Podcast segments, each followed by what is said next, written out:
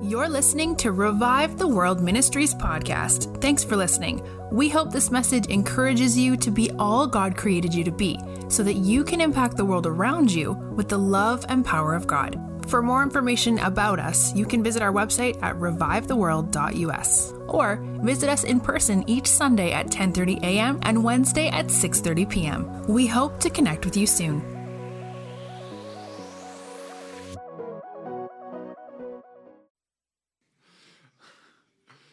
Thanks, Joe. Ah, God's good. You turn this down a little bit. Thank you. Sorry, I was just a little tinny. yeah. We could get our declarations up there finally, right? This first time. I just wherever where'd Rachel go? She, she was in the restroom.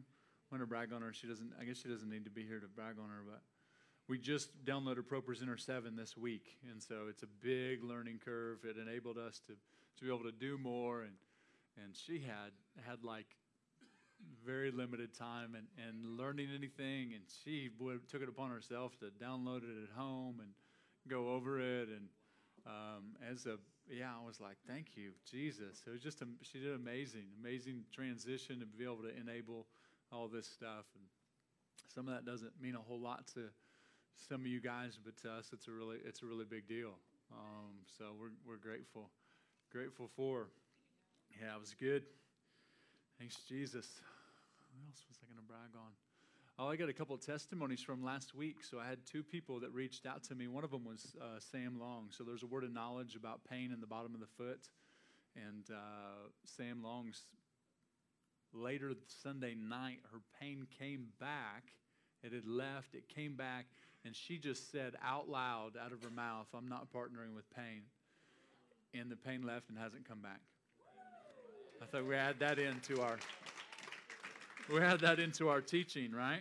And uh, another uh, young lady uh, had text and said that her pain she had had it for two weeks in the bottom of her foot. It was constant, and uh, completely gone. So, yes, Jesus. It was good. Rachel, I, I bragged on you, but you'll have to go back and listen to the recording.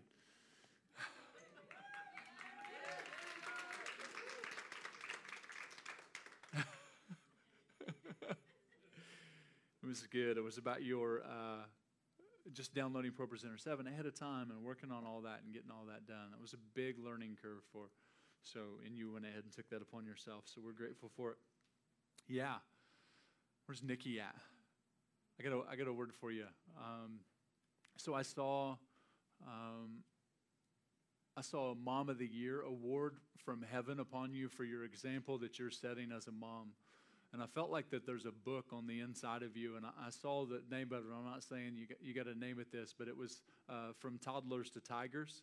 Uh, and it was it was in the book was a, um, a compiling of all the things that you've learned uh, that you and Owen are, are walking out, but that you've uh, taught your kids, what you've taught Ellen Stokely, and what you're continuing to teach them of what it looks like to, to live in the miraculous um, at just a, a, few years old, um, and how that's going to be the catalyst into. And also, I see in the book um, is that there's this um, section that's dedicated to identity.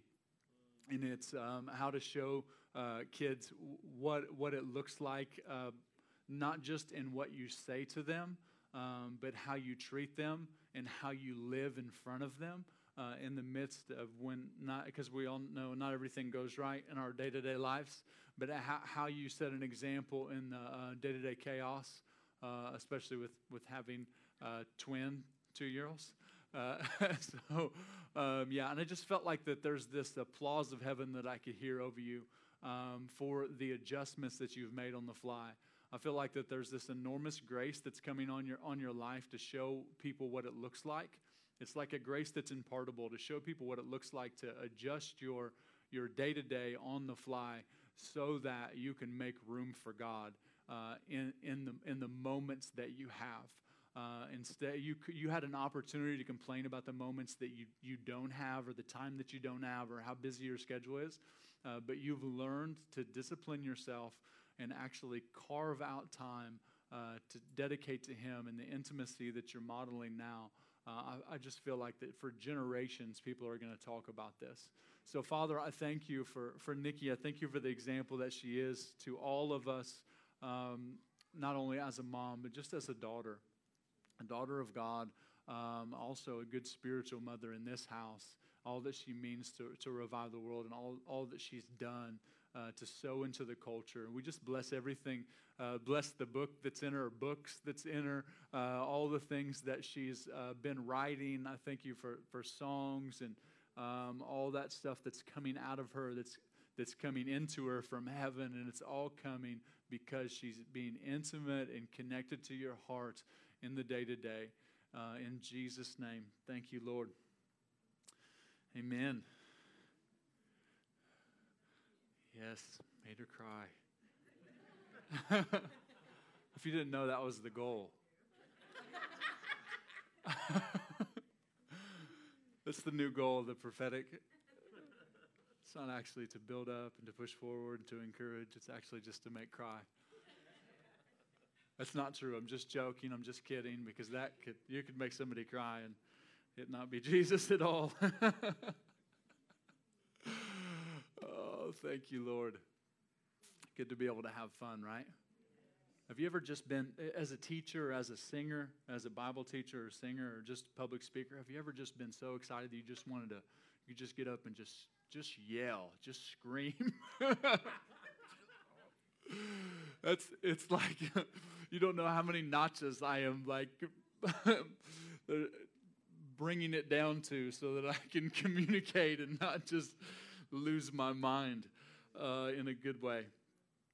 So I'm going to read some Bible to you. If you want to turn, I'm going to read out of the Passion Translation um, in Second Corinthians 3, and I think I'm going to start in verse 11, and I'm going to read down um, probably through the end of the chapter. And I, w- I want to talk to you today uh, about glory.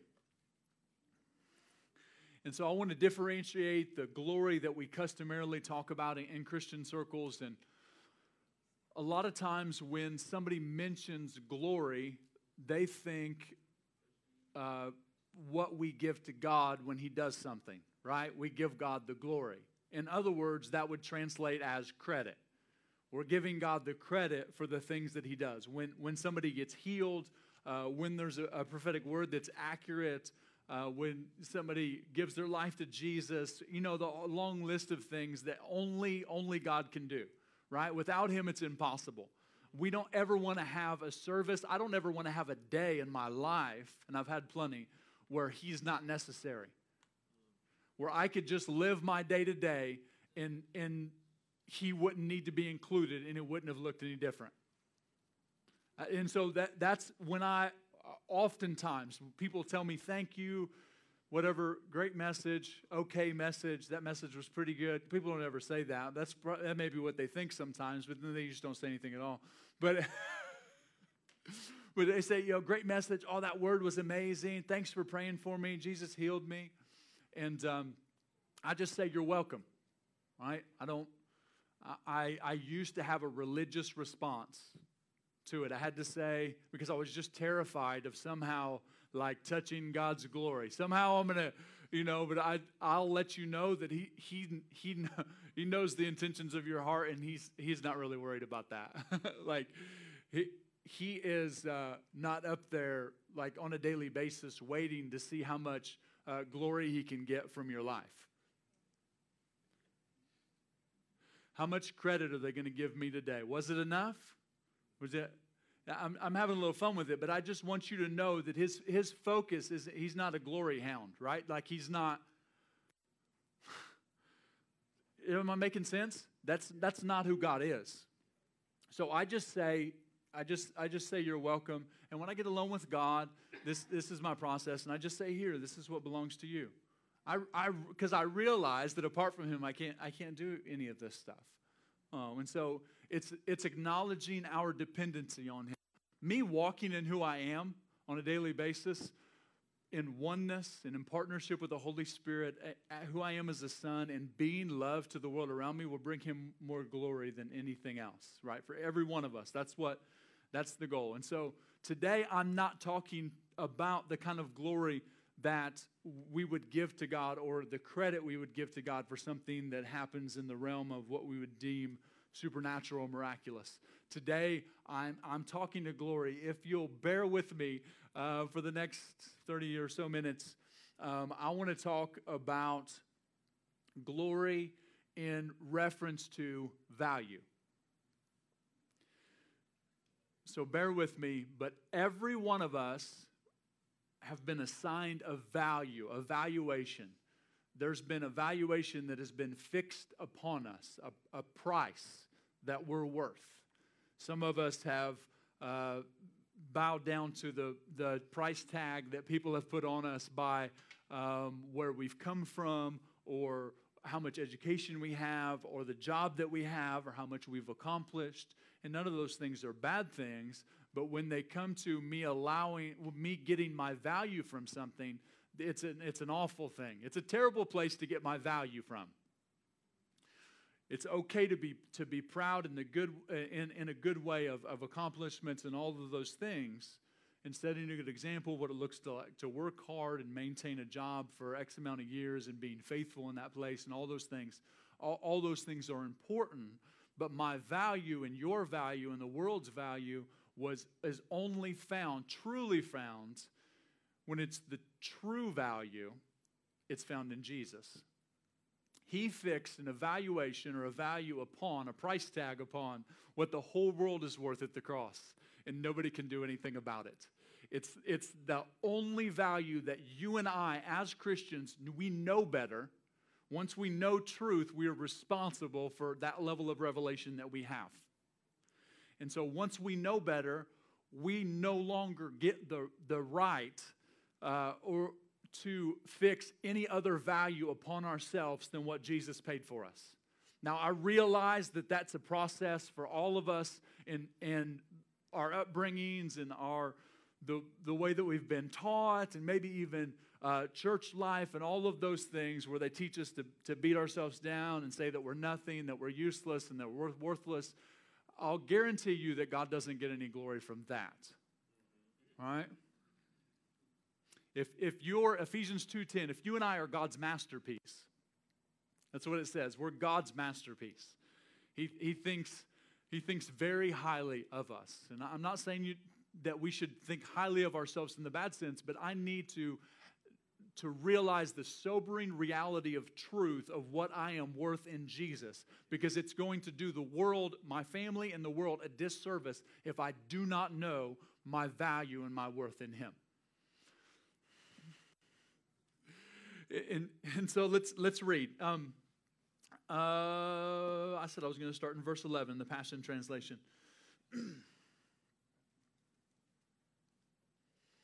Second Corinthians 3. The fading ministry, let me throw this out here. If you guys don't know, because I don't want to read a whole bunch of scripture for time's sake, but Paul is talking about the old covenant. When I'm just getting ready to start in verse 11, he's talking about the fading ministry or, or, the, the, uh, or the, the law or the ministry written on stone tablets. Uh, and he's referencing Moses. Are you all familiar with when Moses uh, went up on the mountain and he come down in his face? Uh, he had spent that, those, that time with God at 40 days and 40 nights on the mountain in the glory, in, in the presence, a different type of glory, uh, what we would call uh, the Shekinah glory. Uh, when a dwelling place and the presence of God come together. It's not a biblical word, but it's the only word that they could find. They made that word up so that they could make a word for the visible, tangible presence of God. And so he spent that time in there and he comes down and they don't even want to look at him because his face is shining so brightly. That's serious. I don't know about you, but I've never seen that before. I've, I've heard about somebody staring at somebody and their face changing into the face of Jesus in a moment. They're seeing, they're literally, I think they're just seeing past the skin, right? And they're seeing the Jesus that's in that particular person in that moment. I've, I've heard of that and I've seen that happen. Or I've been in the small group when it, when it did happen. Um, but what Moses, uh, it was not something that they had to look at with spiritual eyes. It was something that visi- visibly changed his countenance. That's serious, right? Uh, I said serious, and Siri tried to come up. So they just he just wants to help. Verse 11. The fading ministry came with a portion of glory, but now we embrace the unfading ministry of a permanent impartation of glory. So then, with this amazing hope living in us, we step out in freedom and boldness to speak the truth. Verse 13, we are not like Moses, who used a veil to hide the glory to keep the Israelites from staring at him as it faded away. Their minds were closed and hardened, for even to this day the same veil comes over their minds when they hear the words of the former covenant.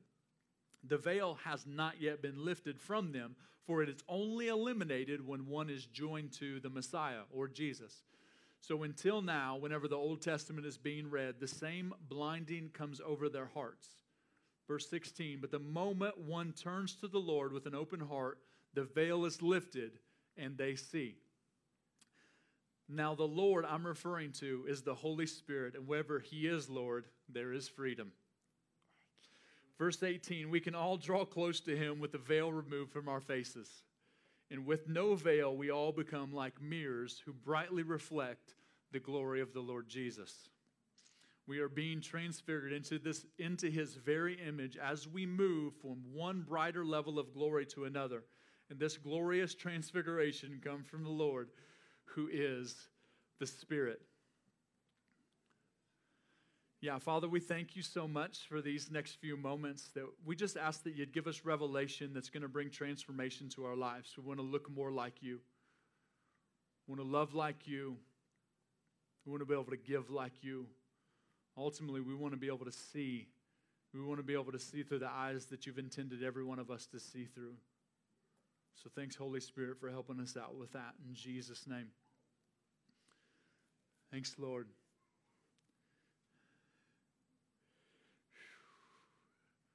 All right. Hang on, I'm going to try to talk this out with you, okay? And so Moses had a veil that he put over his face because they didn't want to look at the glory or the actually his countenance that was shining. We'll call it the value. He gained value when we spend time with God. There's an intimacy with God. There's, there's transformation that takes place. If there's not transformation that takes place when I spend time with God, then there wasn't heart connection that took place. There wasn't a relational connection because I'm not going to God with just a list of things that I want from Him like a genie in the bottle so that I can, I can rub it and get what I want. And I'm not going to gain knowledge, even though revelation is important. But revelation outside of relationship will only cause me to be prideful and be something that I hope will win me arguments or show you that I'm right and you're wrong. And that's not the goal of Christianity either. But the goal is relational connection with Him. And when that is my main goal, then that is what, what transformation is what takes place. Moses, even though he was under an inferior covenant, went into up on the mountain with God and connected with him, even through the law, which is incredible. And he comes down, covers his face, but the glory, Paul says in 2 Corinthians 3, is the glory or the, count, the transformation that took place was something that was fading away. It was not something that could be lasting because it could only be lasting once the perfect sacrifice came. And so Jesus comes and he humbles himself. It says in Philippians 2, you can read it for yourself, in verses 5 through 8, 9, 10, uh, we find out that Jesus becomes a man. This is where we get that he walked the earth as a man. He was fully God and fully man at the same time. But he walked the earth not as God, he walked the earth as man, full of the Spirit of God. And this, this is where we get that reference from.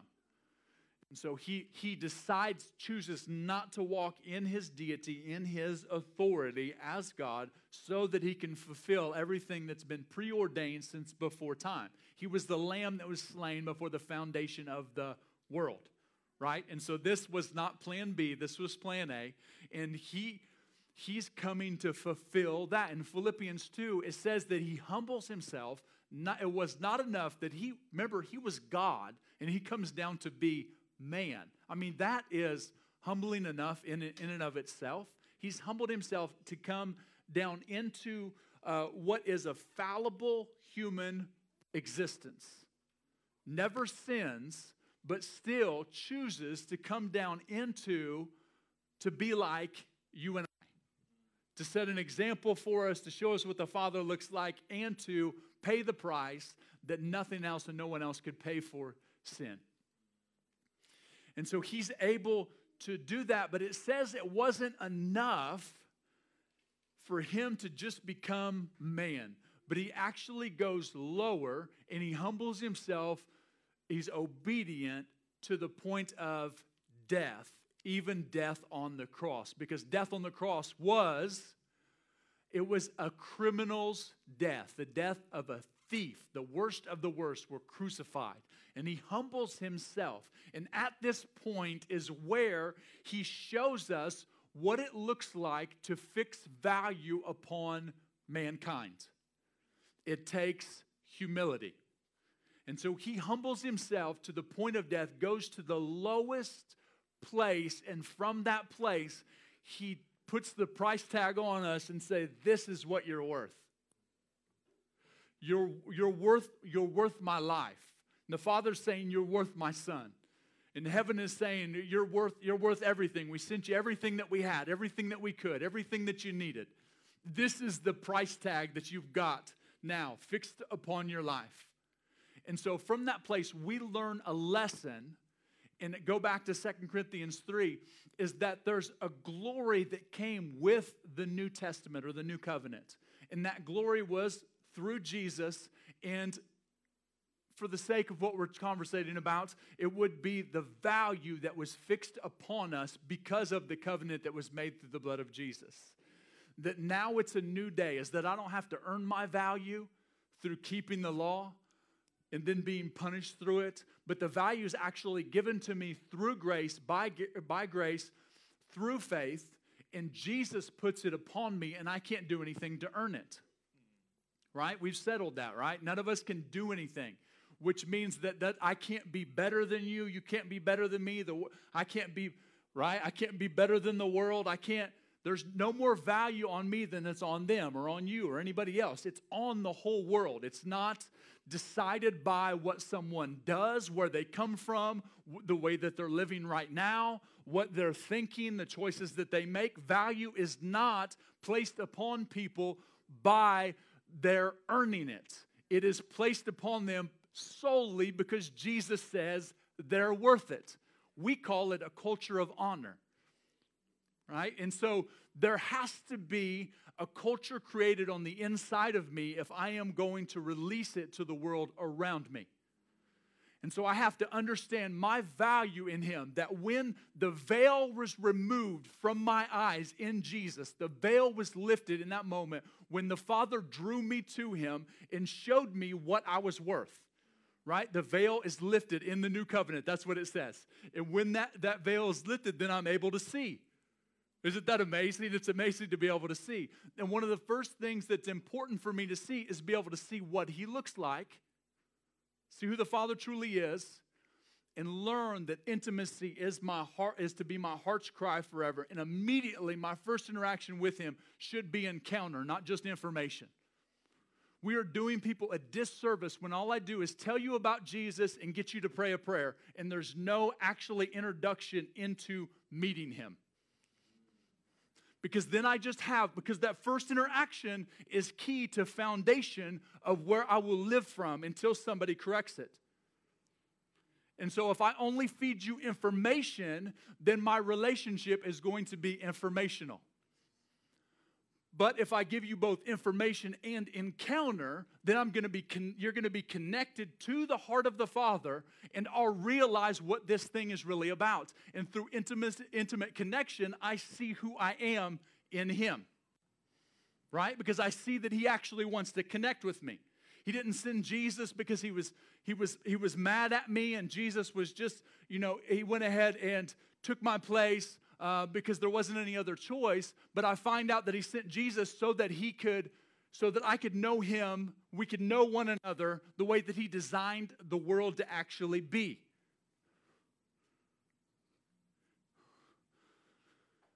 Okay, so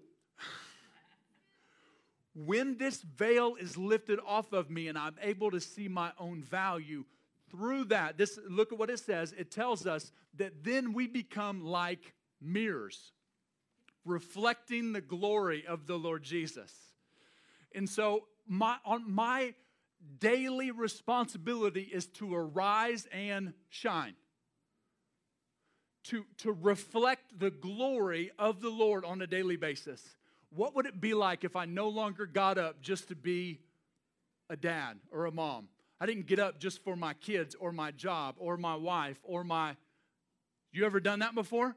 Like I just get up because I got to go to work. I just get up because I, and, and, I realize I'm not talking about responsibility. I'm talking about reason why I wake up in the morning. Why do I get up? Have I got into the habit of I just wake up to do this? I just wake up because I'm trying to earn a living for my family, or I'm just trying, I can't tell you how many times I've heard people say, I just do this for my kids. I just do this for my wife and then they've missed the, and those aren't bad things, but then I've missed the whole point of my existence. Of I was created, you were created to wake up in the morning and actually look like and be love in every single situation. So I get up to show people, I actually get up to give. I get up to give love. I get up to reflect the glory of the Lord. I get up and, and knowing my own value because the veil's been lifted off of me, there's a responsibility that comes to me in that moment, and it is to show other people how valuable they are. We call it honor. In the New Testament, 1 Peter 2:17, it, it tells us to honor all people. And then he says to honor the king which is a little tagline. We, we want to address that at the moment, but it's important because the king was included in, in all people. I'm, I'm not great at English, but I, I do, I do realize what all means. and so the king was uh, included in honor all people. But Peter says, and honor the king. If you know who Nero was, he was king at that moment, and it was important that he emphasized that. It's just important that we emphasize that in every generation. But the word honor actually means in the Greek to fix the correct value to. So when I honor you, because honoring to some people looks like respecting, which is a form of worldly honor. But in the kingdom, it's actually me showing you what you're worth in Jesus, and it's not by your actions or by your choices or by your beliefs or by what you did to me or by any of those other things.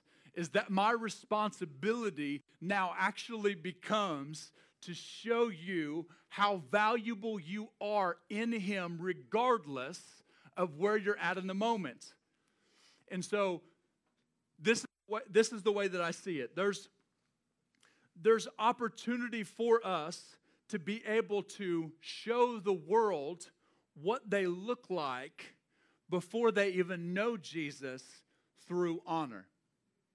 And I've found that it's not nearly as difficult to show strangers how valuable they are in a one time interaction on the streets as it is to do to the people that I know on a daily basis that are around me that I actually see their life. Right? I'm not impressed with the prophetic word that somebody that you give to a stranger, that I give to a stranger, that I'll, I may never see them again, have never seen them before, about how amazing they are. I'm way more impressed when you can see the value of the person around you that's acting up, treating you poorly, got an attitude, sassy, all those things. And then and you're still able to show them how valuable they are in Him. There's this amazing scripture in Proverbs 18, uh, verse 12. This is in the Passion Translation. It says, A man's heart is the proudest when his downfall is nearest. In other words, pride comes before the fall. For he won't see glory until he sees humility. He won't see glory until he sees humility. Let me add this into Romans 3:23. Who, who's ever used this as an evangelistic verse? For all have sinned and fallen short of the glory of God. Right? Great, great verse. Um, really important. Here's a different way, instead in the Passion Translation For all have sinned and are in need of the glory of God. For all have sinned and are in need of the glory of God.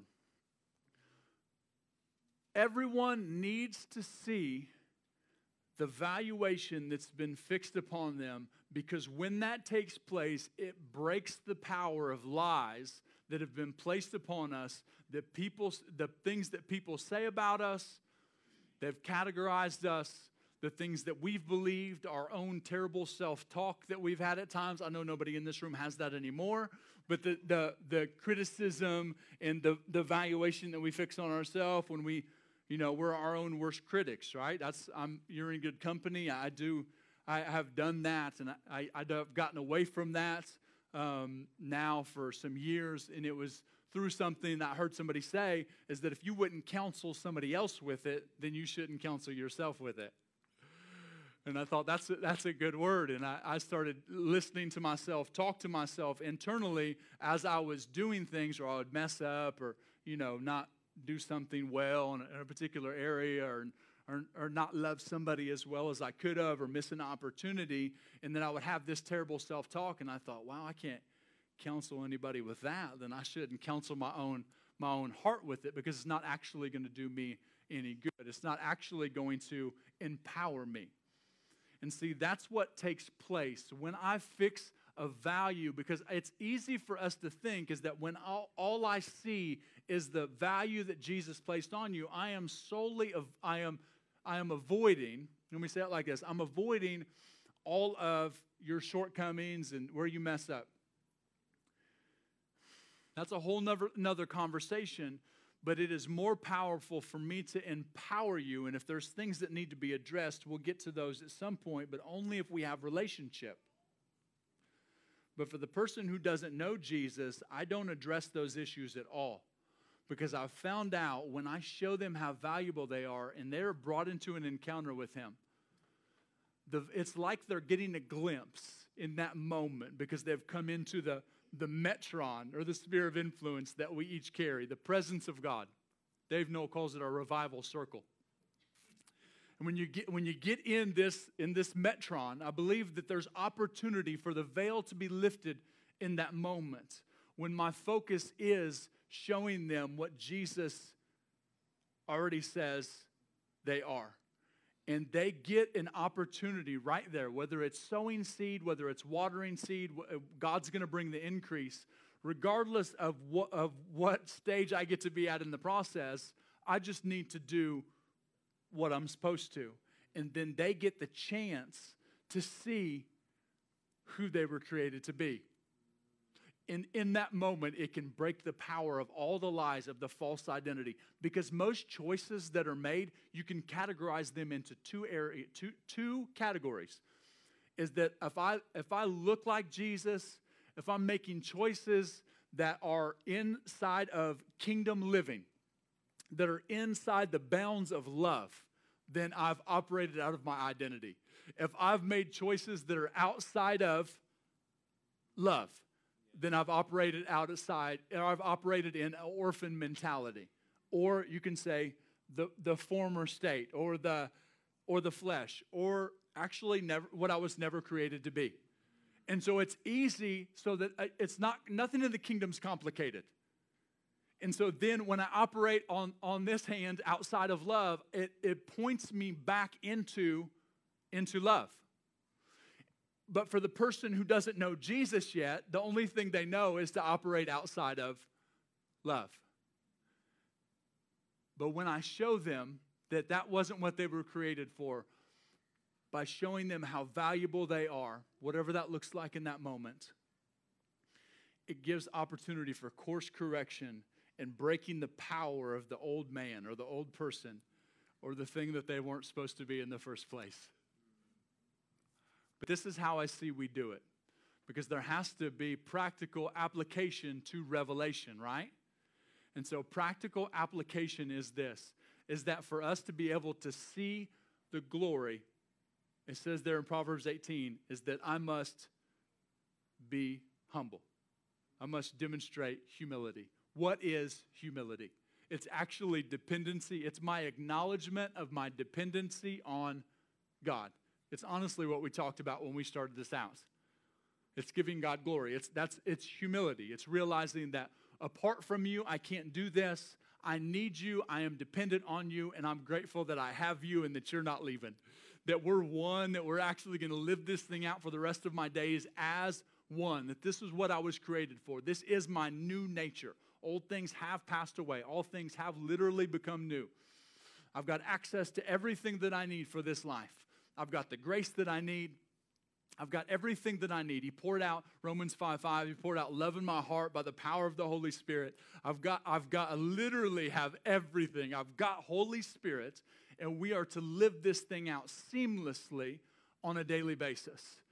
And I know outside of Him, I'm not able to live this life because my new nature is only in Him. And so my acknowledgement of that is humility, but also my acknowledgement of who I am as a child of God, as a son or as a, as a daughter, whatever it is, my acknowledgement, not me saying that I'm. I don't have time to cover what I was getting ready to. me acknowledging that I am a son and that I am worth what he paid for me. Not by my own merits, but because that's what he tells me. That's what his word tells me. And so when I acknowledge that, it breaks the power of all that false humility that sometimes we get taught of what humility looks like, but it doesn't actually look like that at all.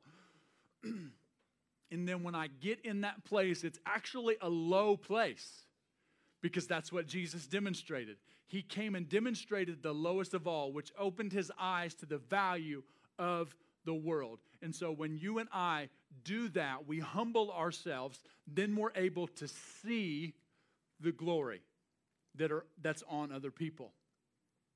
As it says that we increase, let's go back to we wrap this up with going back to 18 we can all draw close to him with a veil removed from our faces, and with no veil, we all become like mirrors who brightly reflect the glory of the Lord Jesus. We are being transfigured into his very image as we move from one brighter level of glory to another.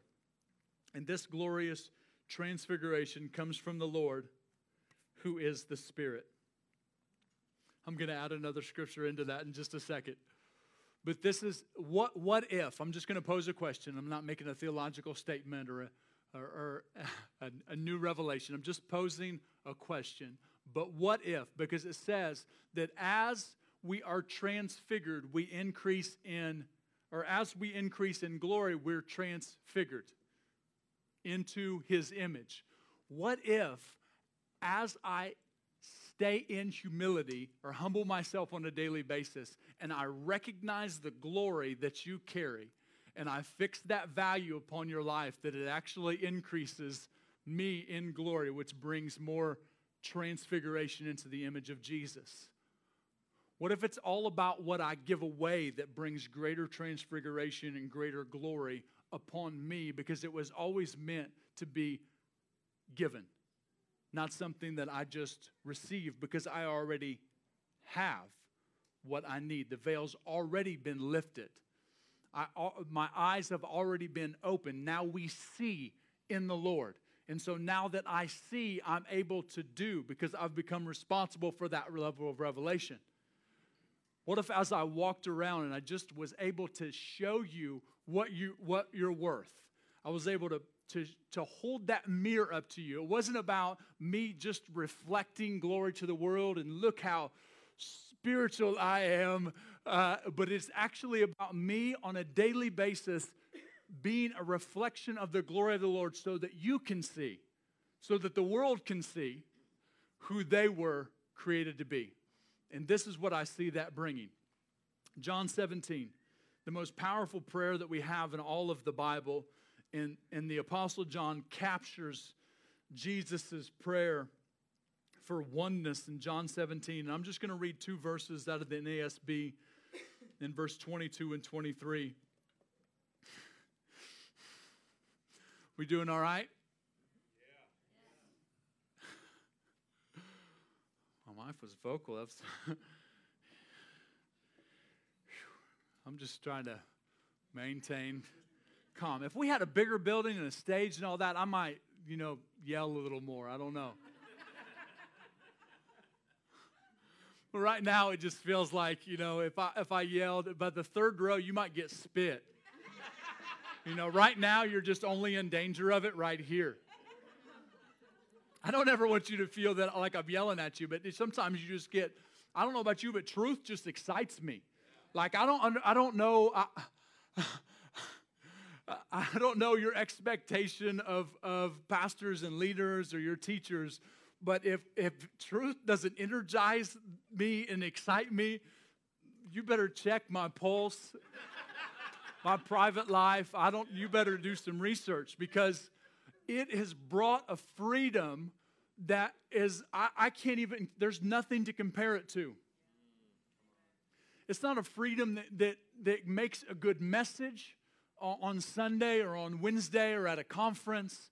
It, it's not a freedom that just helps you to articulate a great prayer uh, before dinner, which all those prayers should be short. Come on. As you're lifting the food to, you're like, thank you, Jesus. Amen.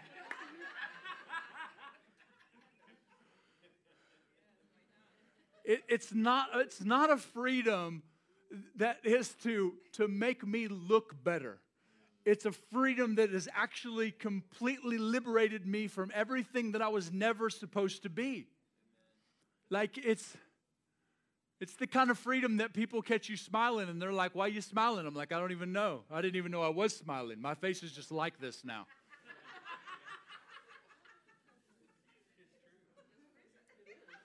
I, it's, it's, it's freedom that, that allows you to go down into the lowest of places, regardless of what you go through life, and it still may be hard, and, and you still cry, and you still may have questions, and all of those things that we all walk through. But it is a freedom that will bring you out this other side of every situation you ever go through stronger. It will, it will realize that because the crushing and the squeezing and everything that we walk through, it actually develops in us greater godly character. So I come out with more joy, I come out with more peace, I come out with more Holy Spirit power. It's like no matter what, every season is to develop greater anointing, right? Greater grace. It's like every season should do that to me. It's what we were made for. John 17. I'm, going to prevent myself from yelling it. John 17, verse 22. The glory which you have given me, this is Jesus talking to the Father. The glory which you have given me, I have given to them, that they may be one. Glory came for a purpose, right? It's not just to look at, but it's to create unity because that's the goal of the kingdom. Unity is always the goal unity with the Father and unity with one another. Regardless of differences of opinion, theological viewpoints, denominations, unity has always been and always will be the goal. It's why the glory of the Lord is upon us. Because when I see you, your value for who you truly, truly are, and, and I focus on that, all it, wants, it makes me want to do is connect with you right?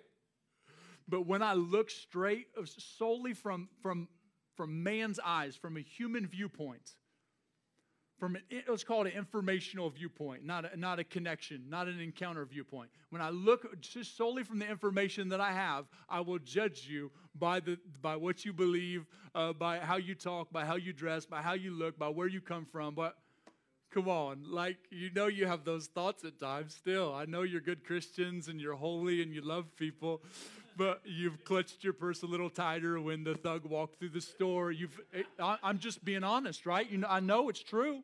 Or the scary guy that eh, he looks crazy. I got friends that look I know I got friends that you wouldn't want to see in a dark alley, but they love people more radically than anybody I know. And it, it would just be a quick judgment to, to size them up and see the tattoos on their necks and, and, and faces. And, and they, they just look scary. And at one point in time, they, they were scary. But Jesus got a hold of their hearts. And so it causes me to look at you by the exterior. You know, it says something about that in Second Corinthians 5 is that we no longer judge people by their what's on the outside. we no longer do that not because it's just your responsibility. This is just how you're supposed to live. No, it's because God's opened our eyes to see something that's deeper than what's on the surface. The glory which you have given me, I have given them, that they may be one, just as we are one. I and them, you and me, that they may be perfected in unity, so that the world may know that you sent me. This is it right here. Let me read verse 23 again.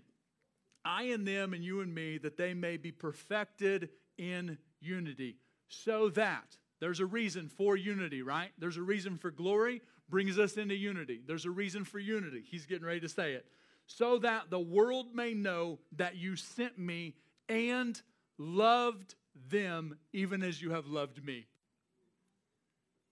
It's not enough that the world knows, like, I'm not trying to prove historically that Jesus came. It's, one, it's as documented, if not more so than any other thing in, in history. I'm not trying to prove that when I am only solely trying to prove that, and I know that that can have its place and, and all those things, that, that, but my life is not trying to prove just that Jesus came, but it's to prove that he was sent because the world loved, because the Father loves the world. It's at John 3:16. For God so loved the world. Not that God just loved us and God just wanted to create an amazing church and and a bride and just, you know, scrap the rest of the thing. It's because God so loved the world. It's the glory to unity. And then in unity, we effortlessly show the world what love looks like. Because it's not enough for me to be able to point it. It's not enough for me to walk up to you and quote John 3:16 right? I know the word has power and the word's important. But uh, we've all watched the, the word void of action, and it means very little.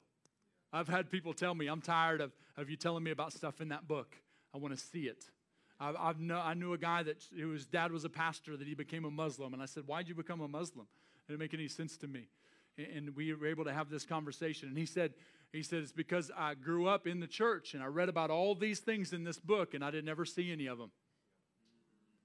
And then, then what's the difference? I like this information better than I like this information. This information fits my life better than this information.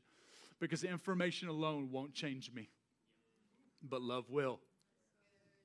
Right? Love will. And the word was written so that it could be a love letter upon the hearts of sons and daughters of God, lived it out on a daily basis. It comes through humility. It comes by us humbling ourselves and recognizing the glory and the value that's upon every single person's life. If you would stand with me.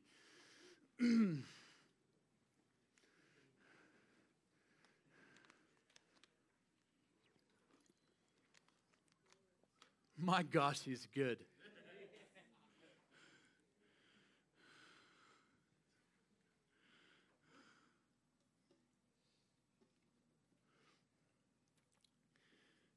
If you, if, you, if you don't feel like he's good today, if you're just in one of those places that, uh, have you ever, I've, I've seen people that were so happy that it just made me mad because they, because I, because the place I was at in my life. You ever been there before? I know you're probably too spiritual for that, but it's, I, have been, and I, I, you know, and I've questioned and I've wondered if it was a show and if it was an act and all that. And I, I know I've, I used to read people for a living before it was a prophetic gifting. I used to, you know, I, I get all that. I want this to be a, a message of hope because if it's available to one or a few, it's available to all. And it's not complicated. It's not I got to work my way into this, I've got to attain this.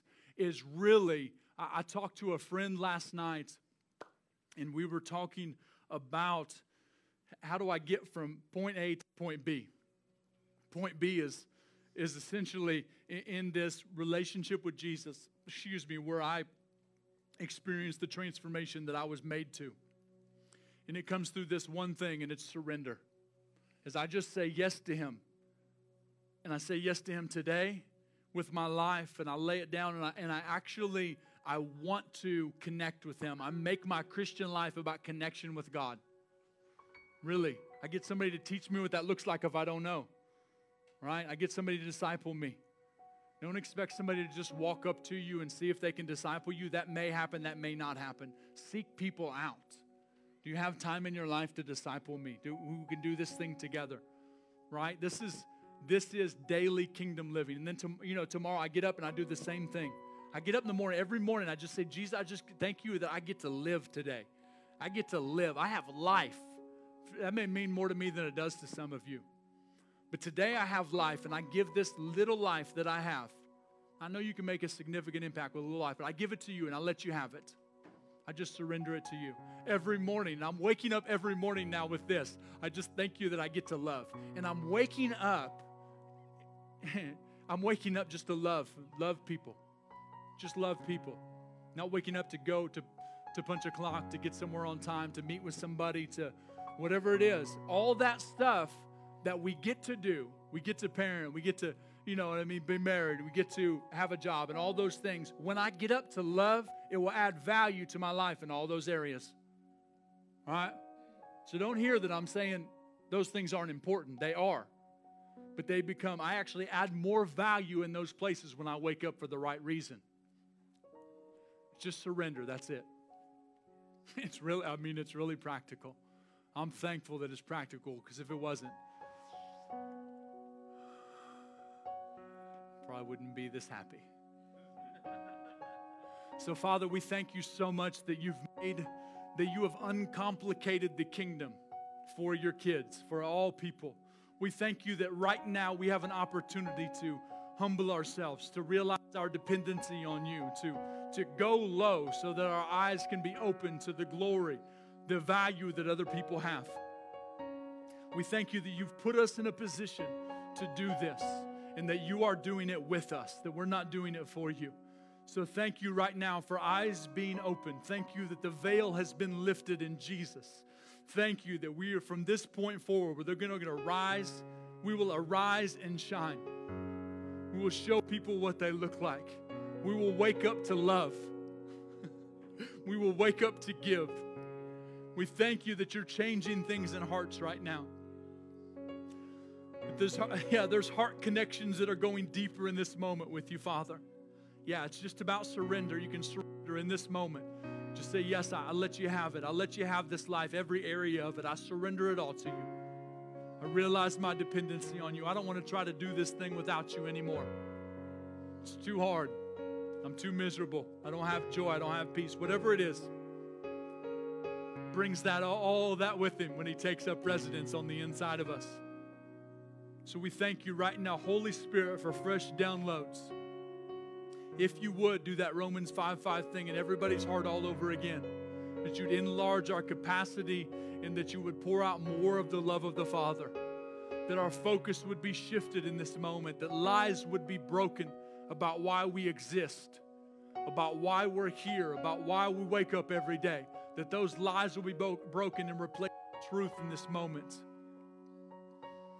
Yeah, thank you. Thanks, Spirit of Truth. Thank you for bringing course correction, overhauling thinking. Whatever it is that you need to do, we give you permission in this moment. Yeah, thank you. Yeah, thank you that where sin abounded, grace abounded so much more. thank you that you've broken the power of sin nature. Thank you that you've broken the power of that thing, that we're no longer sinners, but we're sons and daughters. Thank you that you've made us holy because you're holy. Thank you that we're robed in your righteousness. We can't do anything about it. Thank you. Thank you for the value that you've placed on our lives. And for every person in the room and every person that's watching that that's hard to believe right now. I just declare over you that it's going to that it's going to become easy. I declare over you every lie being broken of the value that's been fixed upon you by other people and or by yourself. And the Holy Spirit is showing you right now the value that you have in Jesus, that you are worth his sacrifice, you are worth his life. You're worth everything that he paid for you. The greatest exchange, some call it the scandal of grace. Thank you, Father. Thank you for your grace. Thank you for your mercy. We're thankful it's new every day. Yeah. So, as you're shifting things around in our hearts, we ask that you'd make a clean shot between our head and our heart. Yeah, we thank you that you're renewing minds. The mind of Christ is going to become a reality for us all. Thank you. Thank you. Thank you. Hmm.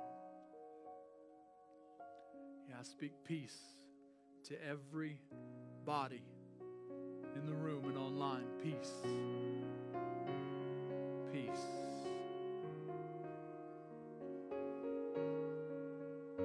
Feel like there's people that are harboring unforgiveness against themselves.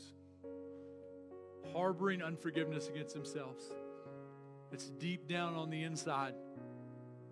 Something you're having a hard time letting go of. I'm familiar. Today's the day to let it go.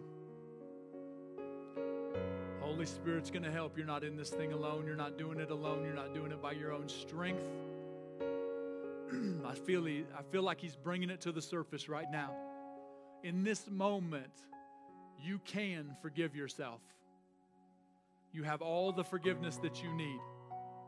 We always teach people this is that when you've been forgiven, you have all the forgiveness you need to give away in a lifetime and more than that. So thank you right now, Holy Spirit, for helping every person that needs it to forgive themselves, to let go of that. It's not helping you, it's hurting you. Today that changes. Just believe in that for you. So thanks, Father, right now for the grace to forgive ourselves, releasing that. Yeah, releasing that against us. Thank you for the freedom. Thank you for the freedom that's coming. And on the heels of that, yes, Jesus. Thank you, Jesus. Thanks, God. Thanks for the grace to do all the things that we talked about today. Thank you. We are so grateful. In Jesus' name. Thanks, God. Thanks, God.